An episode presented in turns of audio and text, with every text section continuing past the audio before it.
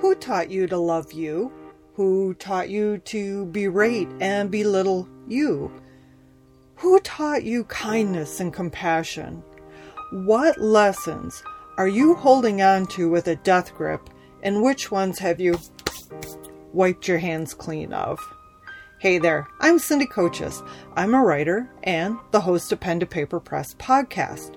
From time to time, I sit down with best selling authors, writers, editors, publishers, and creative souls in my virtual studio to talk about the process of developing our stories to, well, completing our works of art. Each episode is an opportunity for us to explore our insights, pearls of wisdoms, and the experiences that began our journey from the moment we put pen to paper. Today, I would like to talk to you about the elements for a healthier life and nurturing the creative soul. It is an intimate decision to explore what is healthier for your precious body, mind, and spirit. The entry to this episode is from the rough draft of the book I'm currently writing, Ironically, it comes from the chapter titled, Who Am I to Write This? At the time of this recording, this chapter begins with the sentence, I'm not everyone's shot of whiskey, nor do I want to be. When I was describing this book to someone, they asked me if this is just another one of those self help books. My internal response was not what I expected. I thought, huh, which of course added to the not so graceful no response I stated. This book was never intended to be about self help. Self awareness, yes. Self help, mm, no. I'm the poster child of the wrong person to write a self help book. And there it is again. Who am I to write this book? I am probably the best person to write it. I am, after all, the person who can write it from my point of view, from a lifetime of adjusted perceptions, and of course with my sass. I have yet to meet a writer who hasn't asked themselves, who am I to write this book? Or who's going to read this book? Or who's going to read what I write? Recently, while I was walking, my mind filled with the questions Who taught you to love you? Who taught you to berate and belittle you? Who taught you kindness and compassion? What lessons are you holding on to with a death grip, and which ones have you wiped your hands clean of? Obviously, these questions struck a nerve, or I wouldn't be one, putting them in, in my book, and two, sharing them in this podcast. I cannot answer those questions for you. That's solely your responsibility. What I can do is share insights on nurturing your creative soul. The writer's soul intuitively knows our words have power and our stories matter. A point to ponder is how do you feel when you write from the heart and empower your written voice? Again, these are questions for you to ask yourself. The subtitle for this chapter, and cue the big truck going past. the subtitle for this chapter is On the Edge of Awareness, Something Miraculous Happens. Change. It's when we explore the elements for a healthier life that we notice the things we have either shoved to the side, ignored, or didn't even know existed. It is an exploration. With awareness comes change. And isn't that wonderful? What is it about change? Why do we fear change? When you observe nature, it's in a constant state of movement and evolving and going through the various seasons or cycles of birth, growth, rest, and death. As I mentioned moments ago, exploring the elements for a healthier life is an intimate decision. You may be wondering what elements I'm referring to. Am I going to keep rambling on about the four seasons, the four directions on a compass, or as this creative mind gotten interested in chemistry and the elemental table. Mm, no. what I am referring to is our relationships, the workplace, spirituality, body movement, and how we nourish our precious bodies.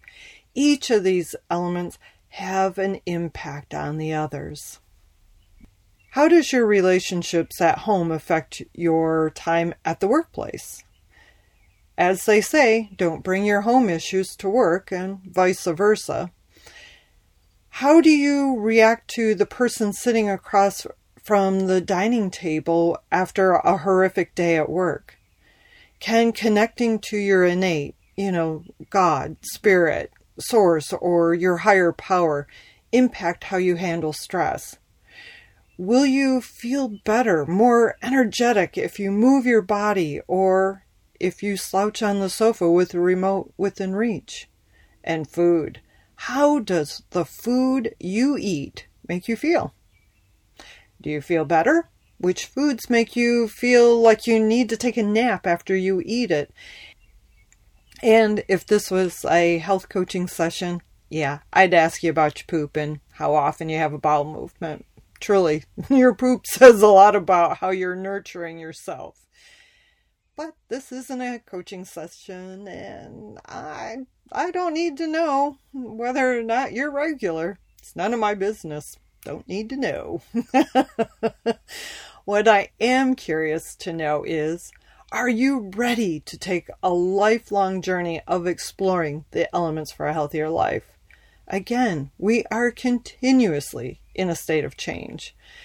For the creative soul, we have a strong need, desire, want to be alone so we can tune in, tap into self, and create.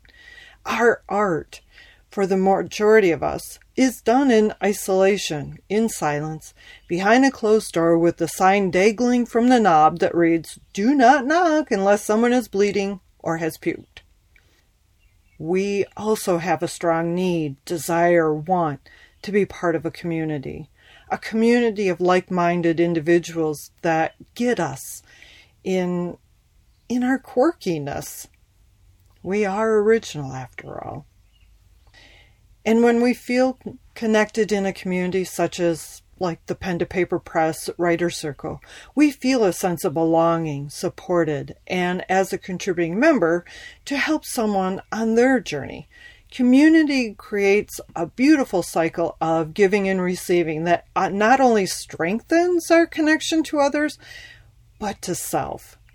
Where else can you learn more about yourself than through sharing your gifts? It's not the acknowledgement that matters so much. It's witnessing how and what you shared of self. It is an expression of self. If you, dear creative souls, do not have a community or cannot find a community, create it. We thrive at our best when we have both our alone time and feel part of a community. Creatives tend to be giving people. Be sure to make yourself a priority, then your art. It is possible to feel a sense of harmony. When we explore the elements for a healthier life, we get a better understanding of what changes we want to make, how various things impact our well being, and the ability to answer the question who taught you to love you? P.S. The answer to the question is you. It's always been you. Okay, it's time to wrap this up. Thanks for hanging out with me for a bit and spending time listening to my ramblings about the book I'm writing and my philosophy. I am a writer, it is what I do. I hope you were inspired to explore how your relationships, the workplace, your spiritual connection, body movement, and the foods you choose to nourish your precious, your oh oh so precious body impacts you in this episode of Pen to Paper Press podcast. I hope it stirred up a little curiosity to learn more. I would like to thank you for listening. Mere words cannot express my gratitude to have you here with me. To find the complete list of podcast episodes, please visit pentopaperpress.com. Be sure to subscribe and share your favorite episode. And, of course, leave me a comment. I do love reading your takeaways from these podcasts. Take care. And until next time, know that your words have power and your story matters. Okay, bye for now.